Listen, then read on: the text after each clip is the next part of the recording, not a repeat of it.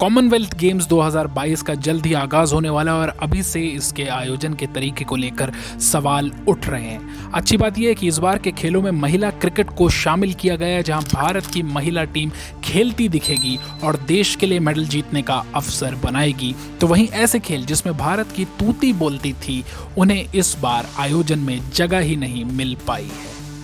इस बार आपको न तो भारत के शूटर्स तिरंगा फहराते दिखेंगे और न ही दिग्गज तीरंदाज भारत की मेडल टैली में कुछ जोड़ पाएँगे। हैरत की बात तो ये है कि कुछ लोग इसे एक तरफ़ प्रकृति की मार कह रहे हैं तो कुछ लोग इसे भारत के खिलाफ साजिश बता रहे हैं, जहाँ विदेशी देश नहीं चाहते कि भारत मेडल टैली में सर्वोपरि रहे। शॉटगन शूटर एंड खेल रत्न अवॉर्डी रंजन सोडी ने तो एक अखबार को दिए बयान में साफ़ कह दिया है कि यूरोपीय देश दूसरे देशों को खुद से कम समझते हैं और उन्हें ये बात हजम नहीं होती कि हमारे जैसा देश उनसे आगे निकले।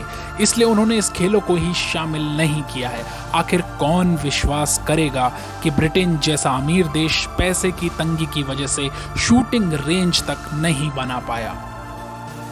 हुआ दरअसल यूँ कि पहले ही कोविड 19 की मार झेल रहे इन खेलों पर खतरा मंडरा रहा था। ऐसे में ये फैसला लिया गया था कि जनवरी 2022 में चंडीगढ़ में शूटिंग के मुकाबले करवा लिए जाएँगे और बाद में इसके परिणाम को मेडल टैली में जोड़ लिया जाएगा। लेकिन कोविड 19 के खतरे के चलते ऐसा हो नहीं पाया। ठीक ऐसे ही तीरंदाजी के लिए भी होना था। इन मुकाबलों का पूरा खर्च एन आर ए आई यानी कि national rifle association of India और तीरंदाजी का खर्च भारत सरकार ने उठाना था।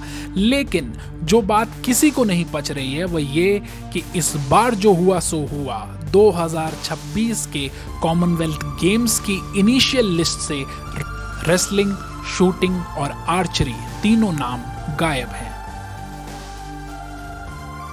इस पर Olympic bronze medal winner Bajrang Punia ने भारतीयों को निशाना बनाए जाने की बात कही है। उन्होंने एक अखबार को दिए इंटरव्यू में कहा, मैं जानना चाहता हूँ कि किस तरह से ये निर्णय लिया गया है, क्योंकि पहलवानी तो सबसे पुराने खेलों में से एक है जिसका अभ्यास सारी दुनिया करती है।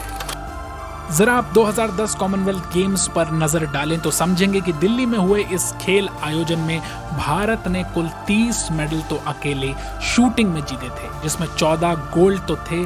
इस प्रदर्शन के दम पर भारत ऑस्ट्रेलिया के बाद दूसरा सबसे सफल देश रहा था, जिसके हिस्से में 101 मेडल आए थे और कुल 39 गोल्ड मेडल कुछ ऐसा ही प्रदर्शन भारतीय पहलवानों का भी रहा था, जिन्होंने 10 गोल्ड जीते और कुल 9 अन्य मेडल। तीरंदाजी में भारत के हाथ तीन गोल्ड लगे थे और पाँच अन्य मेडल। कुल मिलाकर कहें तो भारत के कॉमनवेल्थ गेम्स का ये सबसे अच्छा प्रदर्शन था। 2014 में हुए ग्लासको खेलों में भारत पाँचवें नंबर पर रहा और 2018 के क्विंसलैंड कॉमनवेल्थ खेलों में भारत का प्रदर्शन थोड़ा सुधरा और वो 26 गोल्ड के साथ तीसरे पायदान पर रहा था। इन तीनों ही खेलों में भारत ने सबसे ज़्यादा मेडल पहलवानी, तीरंदाजी और शूटिंग में जीते और ऐसे में जब इन खेलों को आगे शामिल नहीं किया जा रहा है तो सवाल तो उठने ही हैं। फ़िलहाल, सारे भारत की ओर से 2022 कॉमनवेल्थ गेम्स में शिरकत करने जा रहे हमारे सभी खिलाड़ियों को शुभकामनाएँ।